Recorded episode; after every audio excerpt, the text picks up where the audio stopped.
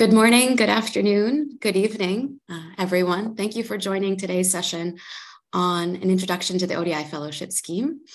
Um, my name is Sasha Kapadia. I'm the Director of Global Advisory here at ODI. I am the head of the fellowship scheme. I'm very privileged to be able to lead this program for the past six months, so fairly new to it. I am joined by an esteemed panel of former fellows who will give you a bit of guidance and insight into their fellowship experiences, but also um, my longstanding champions of the scheme, my colleagues, um, Susan Barron and Darren Lomas. Um, Susan and Darren, would you please introduce yourselves? Hi, I'm Darren. I've worked on the fellowship scheme for uh, well over 10 years, so I've got a lot of experience in um, recruiting and placing fellows. And so I've seen a lot of the things that they go through over the, the many years.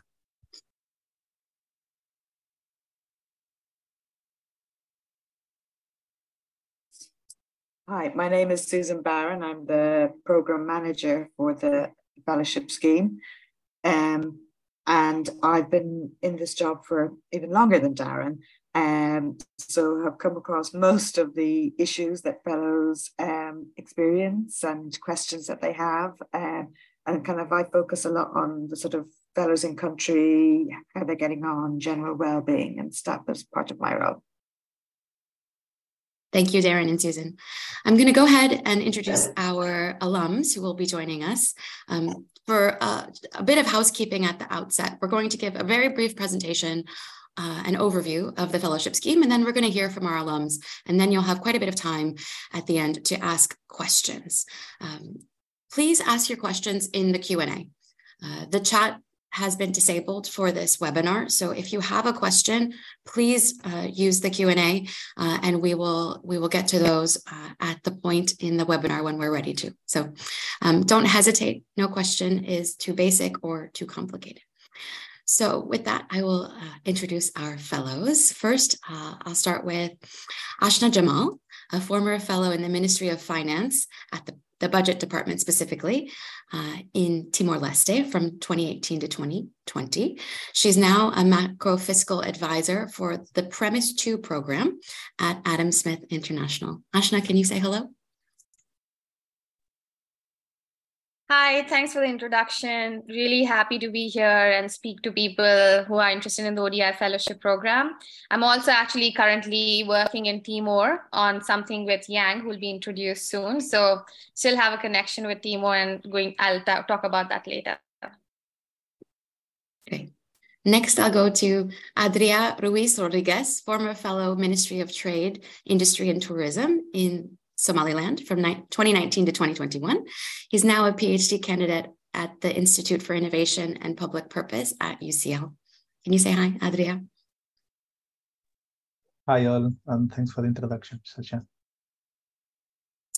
And last but not least, we have Yang Liu, uh, a former fellow in the Ministry of Education uh, uh, at, oh my gosh, in my, my in uh, in Somaliland. No, Sorry, guys. My Timor Leste. Yang, can you just fill in, please? sure, I will do. Um, so I was a fellow between 2019 and 2021, um, based at the Ministry of Education in Timor Leste. Um, as Ashna said, I'm also working a project here right now. So yeah, the, the connection is strong. Wonderful. Thank you so much, Yang. Um, so without further ado, I'm going to share my screen and present a very brief presentation on the fellowship scheme. Um,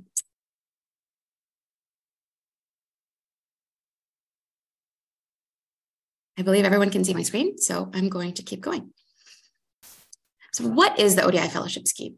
Uh, the ODI Fellowship Scheme uh, is celebrating its 60th anniversary this year. So we have um, a long history of providing very quality technical assistance um, to host institutions, public sector institutions all over the world. It is a demand led partnership between ODI and its partners. Um, it's a win win. Governments benefit because they get uh, high quality and high caliber junior professionals to fill key skills gaps uh, in lower and middle income countries. And fellows benefit because they have this really tremendous opportunity to work uh, in a local civil service uh, for a, an extended period of time on a two-year contract. It was established in 1963. Uh, we've partnered with partnered with over 40 countries and an additional uh, 10 or, or so uh, regional and international organizations. Uh, we've placed over 1,300 fellows. Fellows have gone on to do uh, incredible work in the public sector, at multilaterals, uh, in civil society, uh, in business. Um, fellows go on to really storied careers uh, of, of all kinds. And the current list of fellows um, are Ethiopia, Ghana, Malawi, uh, Namibia, Pakistan, Rwanda, Sierra Leone, Solomon Islands, Somaliland, Sri Lanka, Tanzania, Timor Leste, Tonga, Uganda, Uzbekistan, uh, and Zambia. There, as you can see, the breadth uh, of geographies that the fellowship covers is quite um, extensive. So all the way from the South Pacific, uh, and in the next batch, we're looking at the Caribbean. So it's uh, it's quite impressive. Why do host governments want ODI fellows? Well, simplistically, it's because they provide a lot of value. ODI fellows contribute to stronger institutions. They help strengthen in internal systems of a ministry. They improve national and subnational policies, um, working in close coordination with their colleagues. Uh, they bolster networks and build coalitions.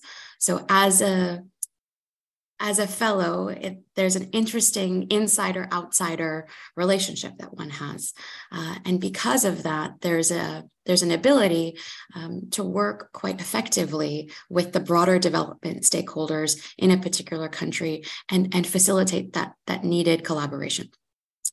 Uh, they enhance the work culture of an office by bringing their own experience, um, their own insights, uh, their own personalities to their work environments. And most importantly, they advance mutual learning. So I want to stress that this is not, um, you know, a one-way transaction.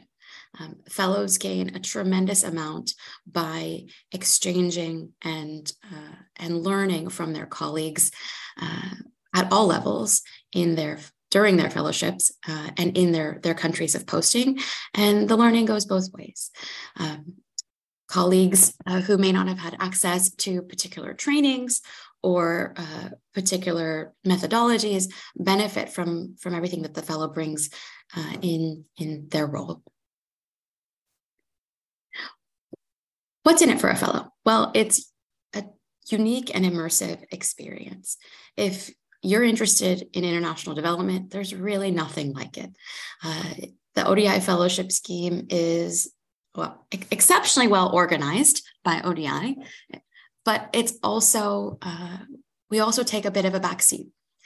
Uh, the the host institution that employs um, the fellow is the the entity that that manages that individual on a day-to-day basis and so it really allows for um, a person to experience um, life and work in a foreign country uh, and to be treated um, to the extent possible as a local and so in that sense it's a it's an opportunity to, to develop personal and professional skills that you wouldn't get elsewhere uh, and uh, as evidenced by the, the countries where fellows are currently posted, but also our alums on the line. Um, there's an exposure to different geographies and countries. Uh, interestingly, Yang and, and Ashna are, are somehow both in, in Timor at the moment, uh, but there there's uh, we've seen fellows go from essentially one one country to another country because they've they like the intensity of being in a in a in a different culture, in a different environment. What do ODI fellows do? Well, they do many things, uh, but just to give you a snapshot of the broad um, share of work that is uh, on their you know in their portfolios many are are placed in ministries of finance or planning or at central banks um, so that's where you'll that's you know not a not a not a majority, but a large proportion of our, our, our fellows um, sit in those institutions.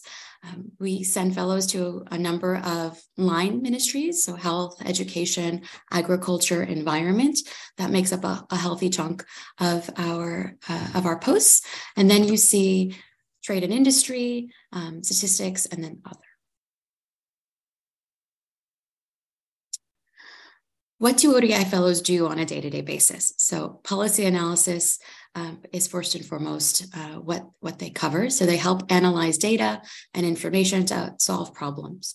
Uh, this can involve macroeconomic analysis, sectoral spending analysis, and helping to respond to crises by being um, quite nimble and agile and, and thinking about um, response.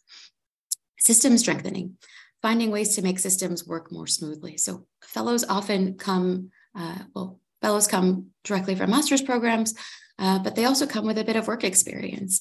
Uh, and so, in that respect, they take their very practical skills around budget, around uh, finance, accounting, and help um, implement those sorts of tools, those sorts of, of methodologies and, and systems uh, in their jobs. And uh, lastly, they help, as I mentioned earlier, build networks and communicate complex ideas. So if you know, a particular ministry is looking at trying to increase foreign direct investment, they'll help um, you know, advise on trade policy, advise on um, how to better create an enabling environment for foreign investors. Um, they'll help uh, facilitate and advise on how best to work with external um, technical assistance providers or external stakeholders in the development sphere. How does it work? So, as I said, uh, the fellowship scheme is exceptionally well organized by ODI because we are the facilitator of the scheme. We are responsible for selecting candidates, for identifying posts along with host institutions. We prepare a pre departure briefing, which is a, a, week long that takes place in our office in London. Uh, and then we oversee the administration of the fellowship scheme throughout uh, the two years. So we facilitate um, salary payments to the fellows, we help with flights, uh, we provide medical insurance, and the fellowship scheme is funded by a, a number of different donors. And so we uh, make sure that we are uh, providing timely reports on the progress of the scheme to our funders. And last, um, but most important, we provide duty of care to our fellows. So, fellows are scattered all over the world. It's our responsibility to ensure that they are safe uh, and that their well being is cared for. And so, we provide safeguarding and security services um, to advise and guide on all sorts of, of issues and um, any challenges that may arise. What does the host institution do? So, the host institution, uh, in coordination with ODI, uh, identifies the, the fellowship post where a, a, fellow will be placed. So that includes drafting of a job description. And this job description is developed and uh, and outlined before a fellow even gets uh, gets the job. Frankly, um, the host institution manages the fellow on a day to day basis because the host institution is the employer of the fellow.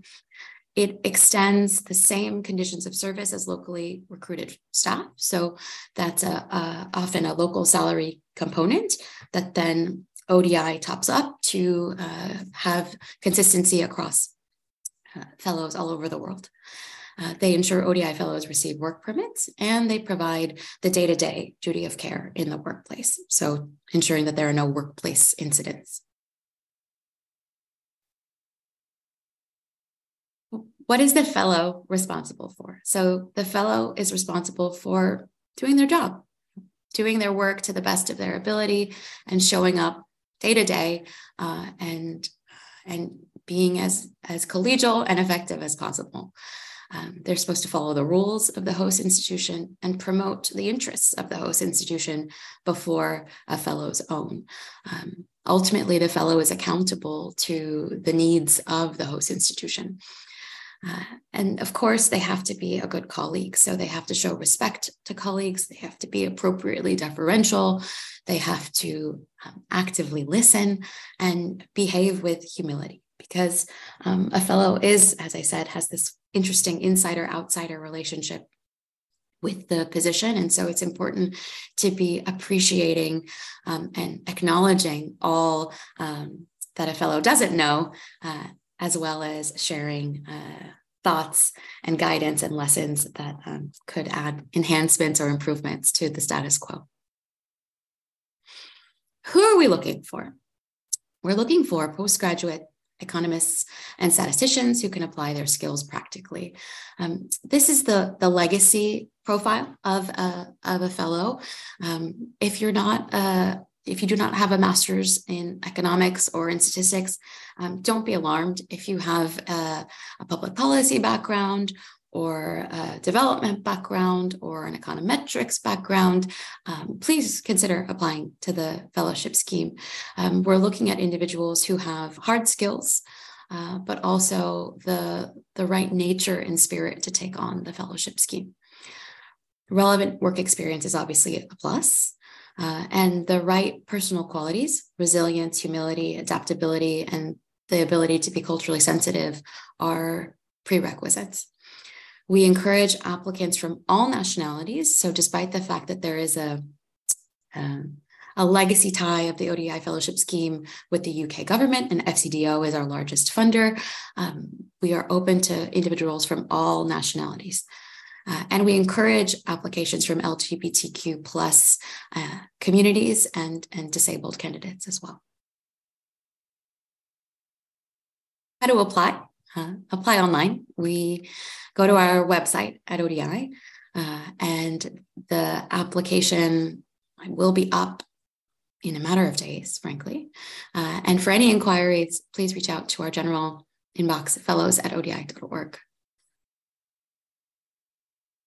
With that, I will stop sharing.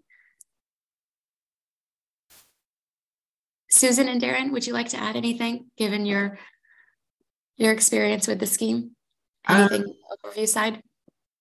I think that was that was well covered. Um, just to to mention that we are actually we're open now for applications. So yes. yeah, as soon as anyone wants to apply, well, I think a few have started already. Great. Thanks, Darren.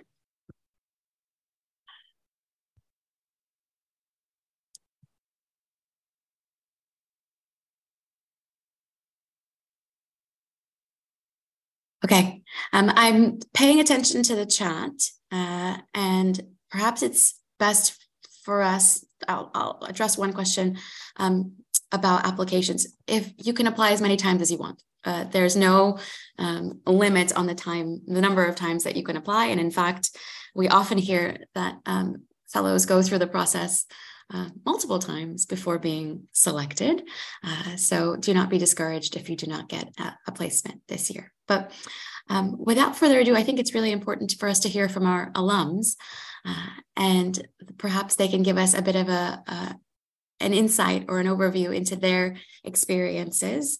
Um, Ashna, we'll, we'll start with you. We'll go to Adria then and then to Yang.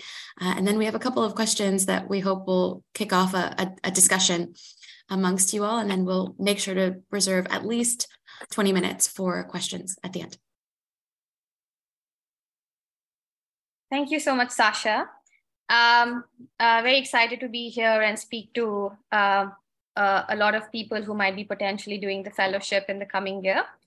Uh, so I'll dive right in about what are the things. So how I want to structure this is I'll talk about the things that I loved about the, the fellowship, what were the things that were difficult, and you know um, how to think about those going forward. So I was in the budget department in Timor Leste between 2018 and 2020. And right as I came in, um, we were in the middle of a state budget, and I was assigned uh, the task of doing the budget book. Uh, this was at a time where I did not know Tetun, which is the state language, and my boss didn't speak English. So it, it was quite difficult uh, right away to be in that position. But uh, what I learned, and what I would advise to every anyone who's going to do the fellowship is give yourself time. You will eventually get there and you'll learn what the local customs are what is expected of you and how to go about it. So at least a solid five to six months before you start fretting that the fellowship isn't working for you or you're not the right fit. Because what eventually ended up happening was i learned the basics of the language after after learning how to communicate with my boss which i practiced over time. I was able to understand uh, the structure of my department, what the political legacy was, who did not like whom, um, what the political issues were, and how to navigate those. and the fellowship ended up being very interesting. So I ended up working on a broad, uh, uh, broad amount of things. So, for example, my main job was doing the uh, the the budget for the country so which was quite quite a big job. And um, i was in the position to basically allocate money to different line ministries um, uh, advice on that. And then later on in the year once the budget was passed also look at budget execution. Uh, at the same time timor was has been looking at a host of public finance reforms. And as an odi fellow um, i ended up working with different development partners. But as sasha mentioned uh, on behalf of the Ministry of Finance, I was able to steer a few conversations um, and also contribute to them. Uh, all the while remembering that I was representing the Ministry of Finance's interests. So it was always an interesting, um, um, interesting position because sometimes people who are in other other development partners might think that you're a foreigner, so you're not on their side, but at the end of the day, you're on the ministry side, so you're always navigating that. So ended up working on a bunch of different things, and what that has done is um, really i continue to work on public finance and social sector financing. So it really helped me understand what the nuts and bolts of the processes are in a ministry of finance and in line ministry. And i think what the fellowship gave me was that sort of ground groundwork which i continue to use um, in the different jobs that i do even today. Um, so yeah overall it was a really great learning experience. Um, but uh, and i was really trusted which was quite uh, was a really good place to start but it's not really necessarily the case for all fellows because sometimes in certain fellowships you're the first fellow uh, in that position so you have a lot of trust building to do. Um, and different people have navigated that in different ways. Maybe something yang can speak about.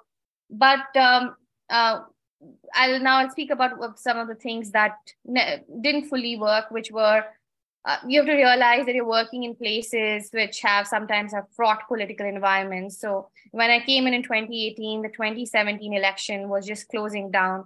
So we thought things were going to be very different, and uh, there would be a lot of direction based on which the budget process would move smoothly. But it did not move smoothly year on year. So, for example, in 2020, 2021, um, I was doing the budget, and instead of doing it once, I had to do it thrice because it, there were there was a political deadlock in the parliament, which was quite frustrating. But um, it also meant being in that position also meant that I got to work on a host of different things. So I think whoever uh, wants to do the job, be prepared that there'll be challenges, and there's no set TOR. You'll be doing things uh, which are outside of what you imagine you'd be doing, but they all can be interesting. And there's a lot of uh, scope, uh, especially in different governments, where they trust you to um, outline your own TORs and basically on a day to day basis, you have the power to suggest something you find interesting. Um, so I think that's something that you don't necess- necessarily get to do in a consulting job. So I used to work as a public policy consultant for three years before. So um, enjoy the challenges because they're also opportunities. Um, and lastly, I would say that um, um, basically take your time if you decide to go for the fellowship and land in country. Um, everyone feels bad for some time not knowing what the language is like, uh, not knowing what the political dynamics are in office, but you eventually learn them. Um, and once you get to that point, you start enjoying your fellowship. So, yeah, good luck to whoever, whoever ends up doing it this year. Thanks so much, Ashna. Um, Adria, can we hear from you? Yes, yes. Hi, everyone. Um, I have some slides with some pictures that might uh, help uh, um, get a sense of the. So let me see if you can see it. Can you see uh, ODI fellowship uh, script? Okay, okay. Um, okay, so Hi, everyone. Yes, my name is uh, Adrian. I was an ODI fellow um, during uh, between 2019 and 2021. Um, and I was a fellow, oh, sorry, one second. Yeah, um, at the Somaliland Ministry of Trade, Industry and Tourism, and, and I'll just uh, talk about a bit of the about the experience so that you get a bit of a sense of how was it um, doing the fellowship there. And I think that it will resonate a lot with uh, uh what uh, mentioned. Um, before that, maybe a bit of an overview. So you might not be familiar with Somaliland. That's because it's a um, non-recognized uh, semi-autonomous state, officially part of Somalia, where the main language is Somali, um, religion is Islam, and it has a population of about 4 um, million people. It has one of the lowest GDP per capita in the continent, and its economic structure is um, based on pastoralism, although there are um, relatively recent dynamics as um, the country is emerging as a potential um, logistics hub for the in the region. Um, as mentioned, I was uh, posted at the Ministry of Trade, Industry and Tourism, which um, had the uh, basic uh, mandate to design and implement policies along these three areas. So basically the trade policy, the industrial policy, and the tourism policy. And apart from this, um, it, um, it uh, its mandate included coordinating um, private sector actors um, with a strong focus on MSMEs and um, and also um, building the whole sort of tourist infrastructure across the different uh, sites that are in Somaliland. Later, there were some reshuffles, and the industry sort of element was moved to the Ministry of Investment, and therefore it basically became, after a year or so, the Ministry of Trade and tourism. Now, what I think might be uh, useful to, to, to look at is the types of uh, sort of work streams that I was engaged in. Um, it's not, of course, the only things that uh, that I did. So there were different uh, sort of things uh, coming and going, but I would say that these were the four main um, um, sort of a stable work streams or areas of work where I was uh, engaged.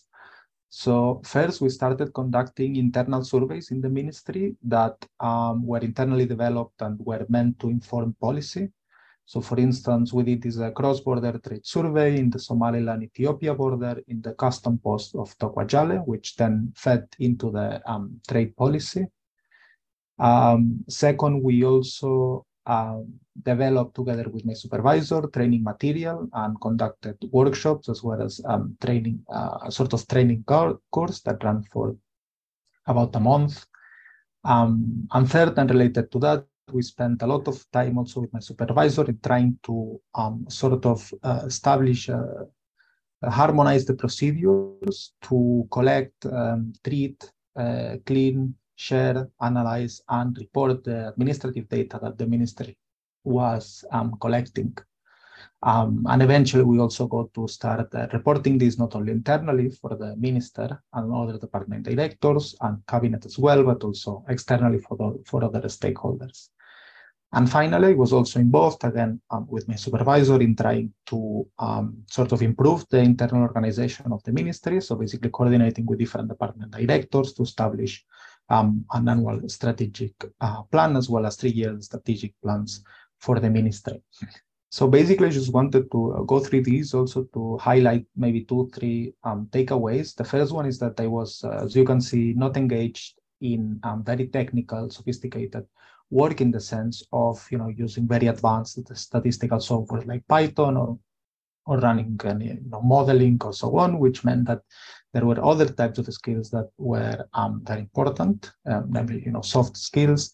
And second, that um, although, I mean, we are all replaceable, of course not, you know, about uh, me or so on, but, uh, but it was quite rewarding to see that the ministry was um, able to produce outputs that uh, before uh, my former, uh, my predecessor or myself, where there were not, um, were not being produced. And again, you know, it's not about us, but certainly I think that the fellowship contributed to um, the ministry starting to produce these types of outputs. And of course, this can be very rewarding.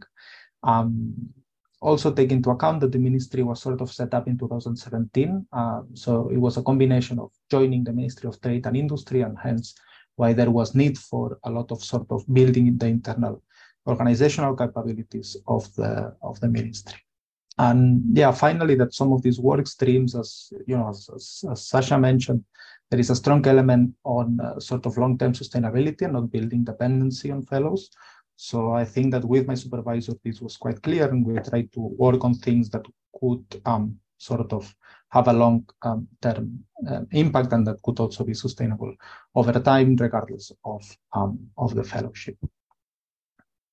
Um, on the other hand, when it comes to life, uh, in Somaliland, we live in a compound, which in a way made it easier to uh, mingle with other foreign workers because uh, there were uh, events and other things.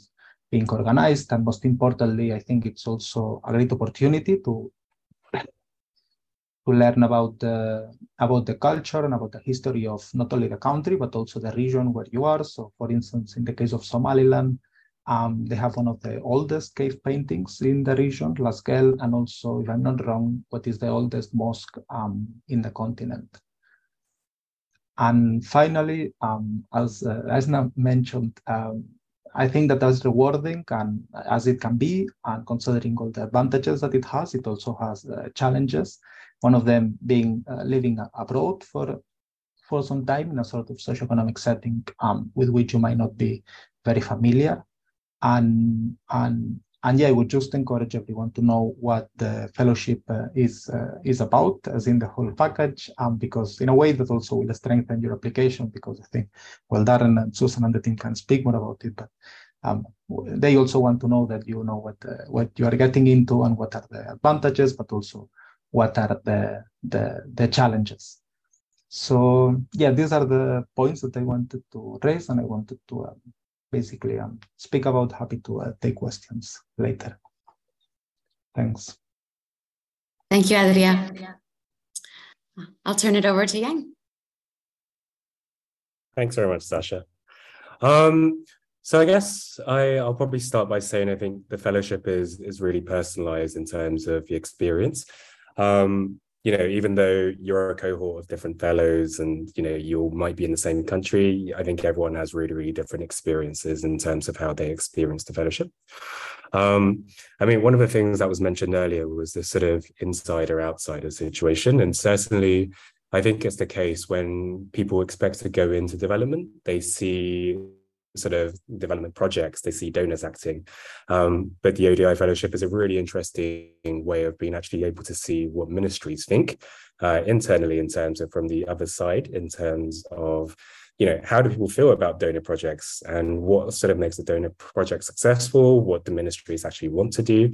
Um, and in part you get involved with the internal politics of everything. So that's that's also a really interesting thing to have um, I should flag. So I, I was a fellow between 2019 and 2021 in Timor Leste uh, with the Ministry of Education, where I was uh, sort of the first fellow who was placed in uh, the ministry in the country.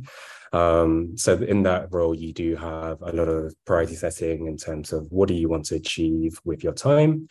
Um, and so you have a lot of freedom in terms of how to progress with your role in terms of you know do i want to focus on sort of more technical work? Do i want to focus on more strategic work? Do i want to more work on more sort of holistic problems? Um, and so that that's a really interesting thing.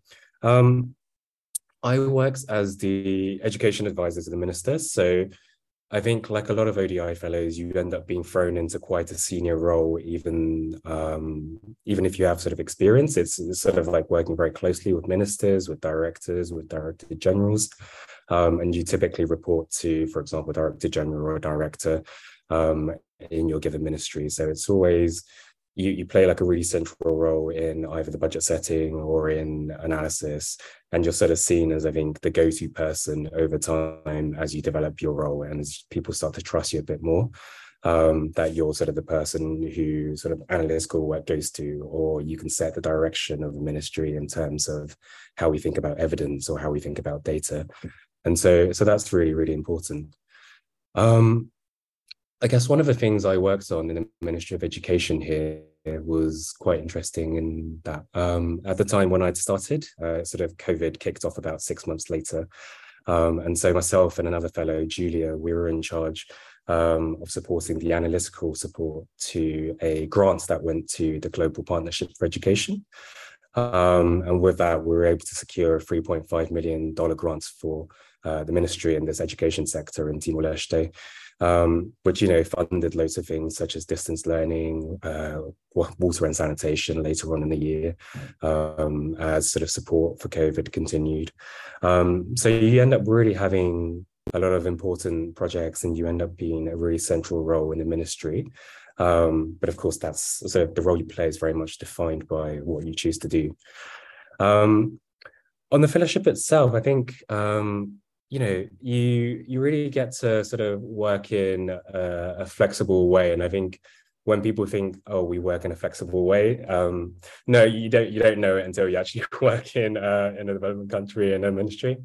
Um, so I, I, used to work in the UK government, and certainly, you know, um, there is a lot of nice things about having set processes, and you know, you know what to expect. You know what to expect when you email someone. You know what to expect when you send a project off. Um, and in a lot of the settings that ODI fellows are placed in, um, I think that sort of expectation of the sort of the known and expected is sort of gone out of the roof or gone out of window. Um, and you deal with problems as they come up. Um, so you really learn on how to deal with situations differently, how to deal with unexpected situations.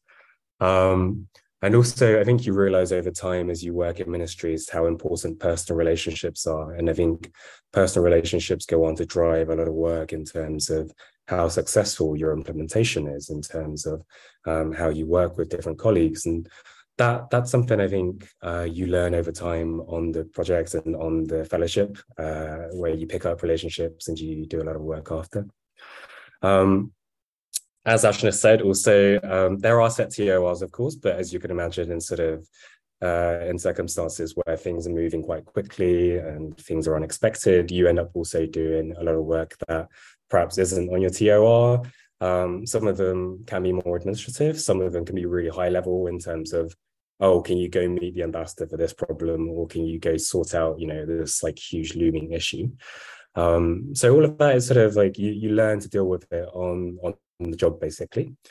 Um, and I'll just say, I think, uh, you know, the experiences really give you sort of a different perspective on how to work in development, uh, developing countries in terms of how to work with different people in different settings.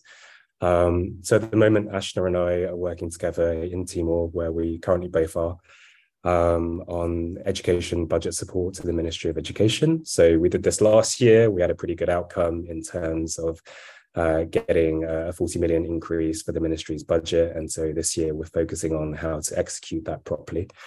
Um, and so really, you know, like without the ODI fellowship, I wouldn't have met Ashna and we wouldn't be working together. So there's a there's a lot of, you know, relationships also within uh, the ODI sort of network. And um, I guess I'll just say I think development's a, a pretty small place. So you always end up running into ODI fellows like, oh, have you met this person or have you met that person?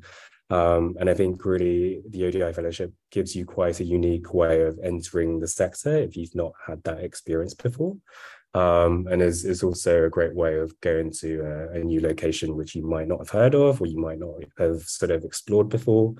Um, and so it gives you a bit of a sense of purpose in terms of like you go somewhere to work on a problem and you you sort of development relationships over time and you know you continue to work well and um, you run into different people and all sorts of life. So it's a you know it's a it's a pretty unique experience, and I think I think um, it, has been particularly valuable in terms of both uh, personal and professional development. Um, and lastly, I'll, I'll, just finish with uh, I think um, the team based in London uh, and the fellowship team is, uh, you know, manages a huge sort of portfolio of different teams and different people in different countries. Um, and the the sort of the management stance is of course a little bit more hands off in terms of uh, fellows get to have um, have more autonomy in their roles, and I think that that works well with fellows, and that's sort of the preferred option of most fellows.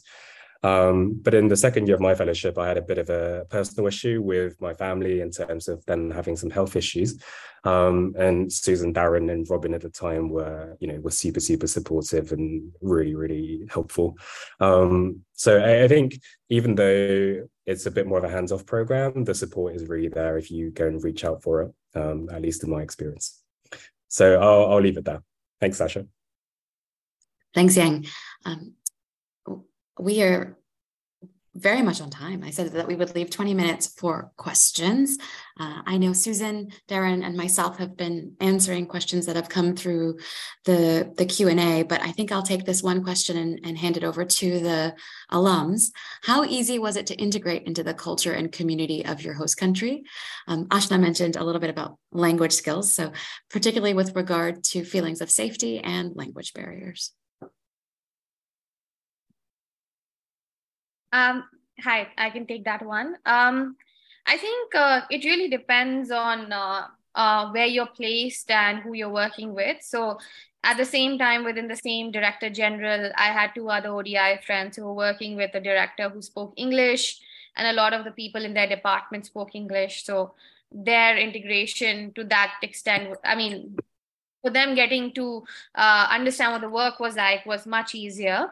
Uh, but in my department, it took me much, a lot more time. But because i learned the language and i was communicating in that and i was making jokes in that i ended up fostering different kinds of relationships with my department which go on till now when i go and visit. And people are i think relatively happy to see me but also like relatively happy to help me when i'm working on different projects. Um, I think um, then when it comes to, and also when it, uh, Timor in particular, you know, there are certain cultural cues you only understand by by living here. So, for example, when two people are standing in the corridor, it's rude to walk in between them. So, if you come in like on the very first day in the first six months you might not understand these small cues so you have to be kind to yourself to make certain mistakes but i think at the same time there is uh, a lot of your first few months should be spent asking people about what their uh, uh, about what's going on. And i think sometimes some fellows make the mistake of thinking that you know they're here for the job and all of this other stuff is ancillary but i think uh, it's a mix of everything. Um, in terms of safety again i think it depends in different depends on um, uh, where you're which place you're in. In Timor in particular, for um, I mean, I came from New Delhi, uh, which I which was much unsafe for, for women, and I felt be pretty safe, uh, which is which is kind of sad, I guess. But then for for my my uh, uh, experience was very different. I think as a brown woman, maybe I fit in um, uh, much more in Timor when I was on my motorbike. But like I know a lot of my colleagues who were white um, had uh, different uh, instances of eve teasing, um, maybe especially in the evening. So I think uh, for women in particular, um, I think it's unfortunate that women have to adapt to different uh, places that they live in and then they manage their time accordingly whether they're not going out too late or they're going out uh, late but with friends.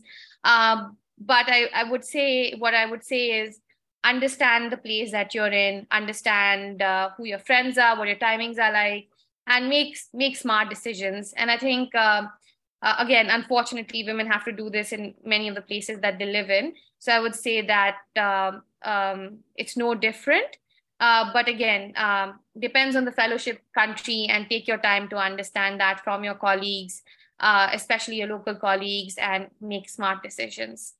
Sorry, that's a bit of a bummer, but I think uh, needed to be said. I think that's the the realistic answer. Um, Yang Adria, would you like to come in on that question, or we can move on to the next one?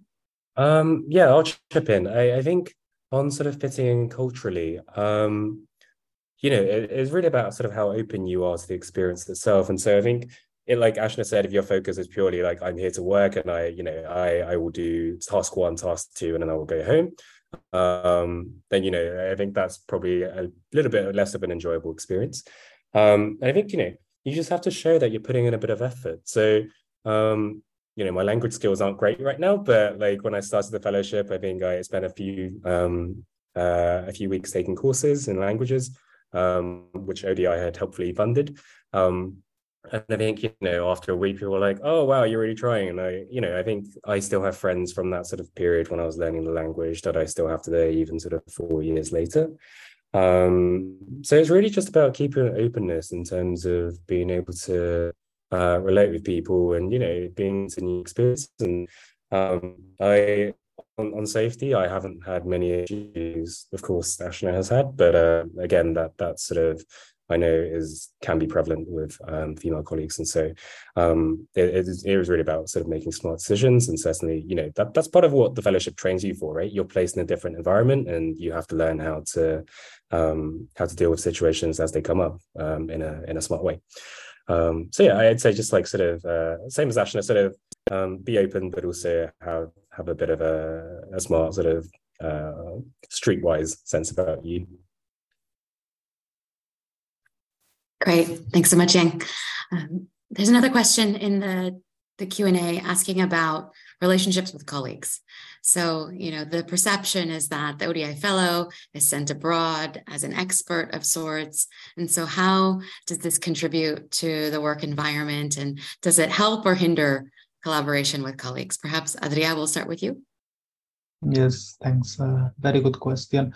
I think it relates to the other question as well. So the more you, I mean, first, uh, we are not experts, uh, I would say, um, in a way, right? Uh, we might we, we, might know other things, but we are not someone with 15 years of experience. And sometimes, um, at least in my case, there was a bit of the expectation to deliver on things that, you know, it's important to be humble and say, look, um, I might not have a particular specific expertise on this, um, but we can work on it together and do our best. Um, so I think that uh, it links to the idea of being, you know, humble and also being honest with uh, with uh, with what you can do and what you what you what with what you think that um, you might not be um, an expert in a way. No, so I think that this links also to what has been mentioned early. So basically, building a good rapport with with your colleagues so that they. Um, I think that at the beginning this might be the case that they may see you as a an expert um, consultant or something like this. But as you develop your relationship with them, I think that it helps to understand better how you can fit and be effective um, in that organization. Great. Or Yang? Yeah, maybe I'll chip in a bit. Um, I I think it's also really like working with colleagues. It's really about sort of understanding what level you're pitching your work at, right? Um, I had a really good manager, like when I was in the UK government, who told me um, your work is only as good as those people who understand it. Um, so certainly, like you know, like it's of course like when you go in, one of the purposes is for capacity development, and so um, if your expectation is to go in and run like a R or Python model immediately and be like, oh, I'm just going to hand this over, um, that's probably not going to work. So um, I, think you know get to know people on a personal level, um, and I think this was helpful for me in terms of being able to work with people successfully. Um, understand what they want to do and understand how you can support them in targeting that and sort of directing people a little bit towards what you think would be helpful. Um, but it really is aligning sort of how your work style approaches sort of the people that you work with, right? Um, and I think if you're coming from two different perspectives entirely on like you trying to implement a hugely technical thing and everyone else being like how do i open excel? Um, you're you're not really going to get to a middle ground. So i think i think just um, have sort of like uh, a conversation about where you want to be and you know it's something that you figure out over time. Um, but most people i think most fellows do it successfully. Um, yeah i wanted to quickly add uh, in uh, on that that you know it's it's very important to have a certain level of empathy when you're dealing with your colleagues because i think one of the things that uh, a lot of odi fellows have to contend with is that people are not going to be as motivated um, especially because you're working with people who have been in the civil service for a lot of years and they're not as well paid as you are. So if you're being paid 10 times more and you're new to that environment, you're obviously going to be more interested in doing things than they might be, which might feel very frustrating at first, but I think when you couch it in terms of uh, how frustrating the civil service is uh, in most countries, you understand where they're coming from because most ODI fellows are there for say two years or with an extension three years, but then these people have been in these positions for much longer. So I think understanding where they're coming from and the issues that they have to deal with uh, are very important, and also understanding where you can help them. So in certain like in places like Timor, people uh, will often not voice uh, a difference in opinion with the director but some you are in this unique position sometimes where you can even though you just come in so it would it would be quite uh, in, it would be in, in good for an ODI fellow fellow to understand what are the concerns of the team and be the spokesperson if they can um, also to understand um, uh, what what their colleagues need so for example um, I wanted to drive a lot of different things in my department, but people were just not interested. And then we did a simple uh, analysis of okay, what do people want? And we came. It, what came up was that people just wanted English classes, which was not really what I wanted to do. I wanted to do something with Excel. So we ended up doing the English classes, and off the back of it, we formed a few good relationships, and we had some colleagues uh, who in my in uh, on another occasion I could ask them to do something and maybe grudgingly so they might help out, which they wouldn't have done without those English classes. So I think uh, really take the time to understand what people want and also be prepared to fail because uh, these are difficult, intractable problems. Uh, civil service reform is difficult in a lot of countries, and uh, you don't want to change that in your two years. So, um, what you can change is uh, is basically forging a personal relationship and uh, um, helping people uh, get achieve what they might want. And I think that's where you could be the most useful. Thanks, Ashna. I think it's an important point that you raise about kind of managing expectations all around, right? And so I heard, uh, you know, Yang and Adria mention, you know, R and, and Python programming languages. And so maybe the, the thinking going in would be that, you know, you would be implementing some complicated model, but, uh, you know, a, a, basic Excel training might be what is is needed in that particular environment. So perhaps um, uh, it would be useful to speak to the breadth of the work that you all do. So it could be that you are doing something that requires quite a bit of of, of skill or familiarity with um, you know economic modeling, but you could also be giving English classes. So um, can you speak a bit to that?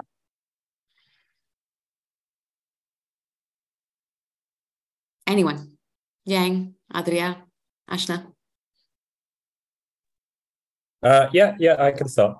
Um, so, I mean, I was in a bit of a unique position in terms of being um, in the cabinet of a minister. So, um, a lot of the work that I did was like came from all over the ministries. I like typically, you know, if ODI fellows placed in a directorate where they have uh, a specific person to report to. Um, but my role alongside one of the other fellows, Julia, um, we had a pretty interesting sort of overview of the entire ministry in terms of, of course, everything comes to the ministerial level and then the minister signs off or the minister decides on what to do.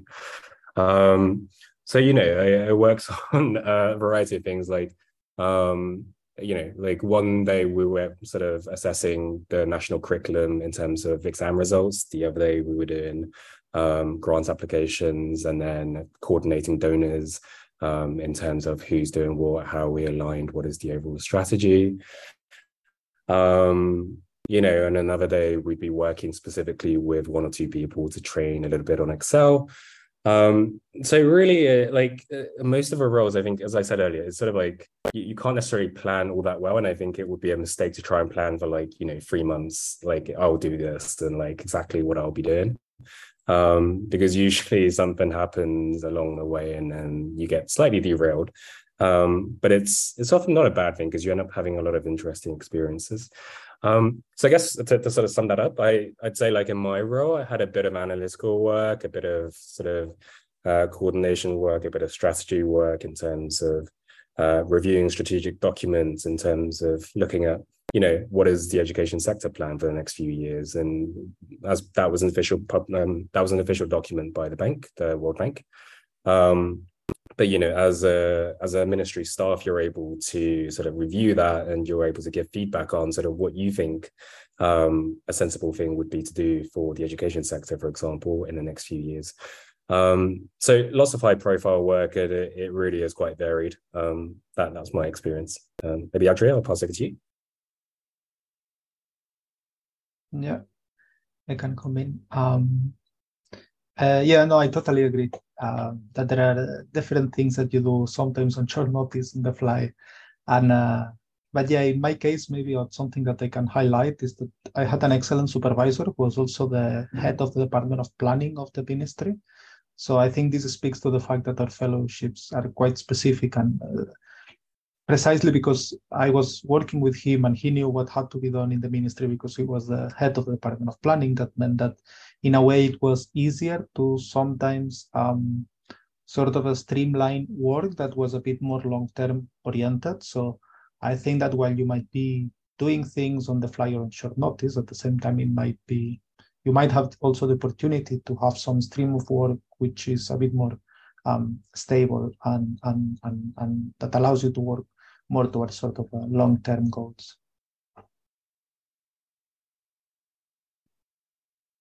Uh, yeah, I think the, my experience was similar. Um, I think there were in the budget department, you follow the budget cycle quite closely. So you have to do the budget. Then once the budget is passed, you you execute it. Before that, you field questions from parliament. But other than that, you also end up doing a lot of varied things. Um, Uh, for example, the ministry wanted to do a public expenditure review. Uh, so we ended up doing that with the World Bank. Uh, so you're also in a lot of high level meetings with development partners where you're commissioning studies on the behalf of the government. And I think uh, that one thing to note there would be, you know, development partners want to do things with the government based off whatever their logframe is. But sometimes ministries have very different needs. So I think ODI fellows are in a unique uh, position to maybe translate some of the government needs to development partners. Um, um, it's also important to, and a bit of a segue is, it's also important to, uh, since we are nearly ending, is that, you know, everyone's going to want a piece of you uh, because ODI fellowships are um, in, uh, in ministries uh, and they know that ODI fellows have a high level of trust. So there might be someone from a certain bank who might ask you for the latest GDP numbers before they're published, or there might be someone who might want some insider information. Um, so I think um, it's very important to realize the position that you're in and be strategic about what you're sharing and not sharing uh, because there are certain ish- certain cases where you end up saying something which might lead to a possible leak which can be problematic so um, remember that this is a position that comes with a lot of responsibility um, the, the governments do trust you so while you're doing a huge plethora of uh, things there's an implicit understanding that you're on their team and not on the other team. Thanks, Ashna. And perhaps one last question before we wrap up um, that came in through the chat. Um, asking about how a fellow's previous experience prior to the ODI fellowship and then the subsequent experience during the fellowship, how it all contributed to um, your career trajectory. So I think Yang touched a little bit on on his uh, on his path, given that he's still in, in Timor. But Adria, maybe it would be interesting to hear from you, given that you've now gone into a PhD. Thanks. Uh, yes, I had done some work in the Horn of Africa region with a specific focus on industrial um, development. So I think uh, I was uh, very happy to be posted at the, and I think it was quite aligned with what I did before at the Ministry of Trade and Industry, also um, in the region.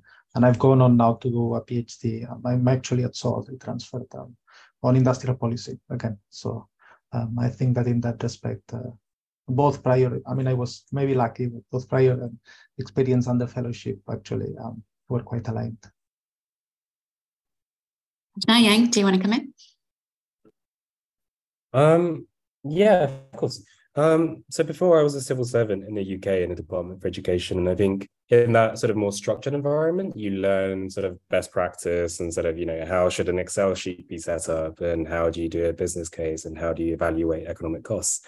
Um, so part of my fellowship was spent on sort of implementing um, part of that, you know, like translating, uh, you know, what you know let's not hard code everything here in excel like that's a that's a good thing to know. Or um you know like how do you look at the cost of benefit of this policy um to to sort of like mixed success i would say?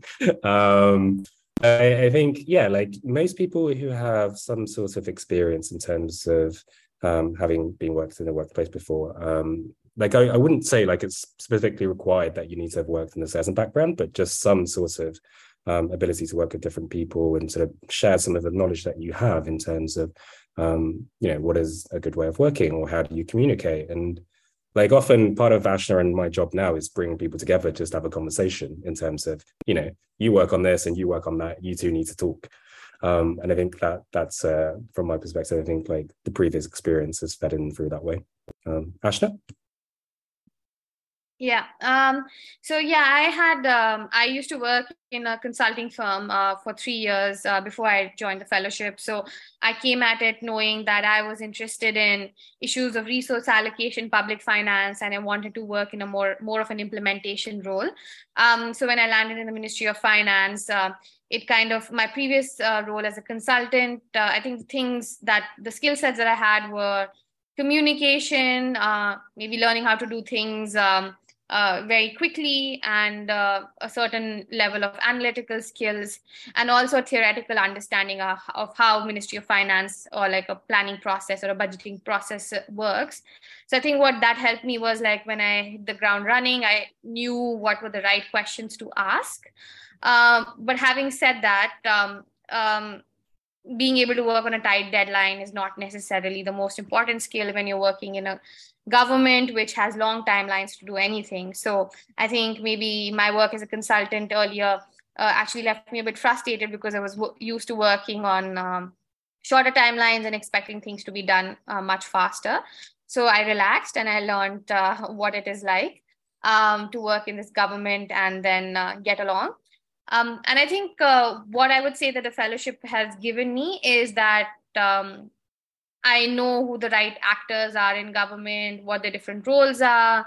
Um, implicitly, like, like right now, I'm working in education financing with Yang.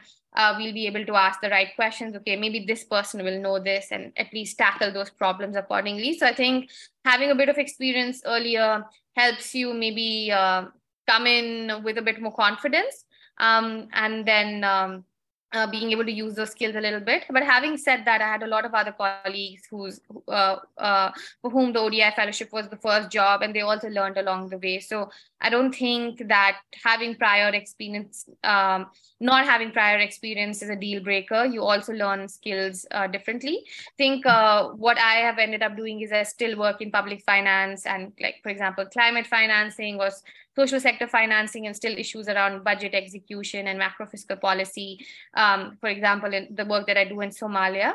So it's helped me, and the fellowship helped me understand that this is the kind of work I want to keep doing. Uh, so that was my experience. I know a lot of people end up doing this and realize they want to do something radically different. So I think you should be open to all sort of possibilities after the fellowship. I think that's a beautiful way to wrap up. I think openness is the the key theme around uh, going into the fellowship, but clearly um, getting out of the fellowship as well.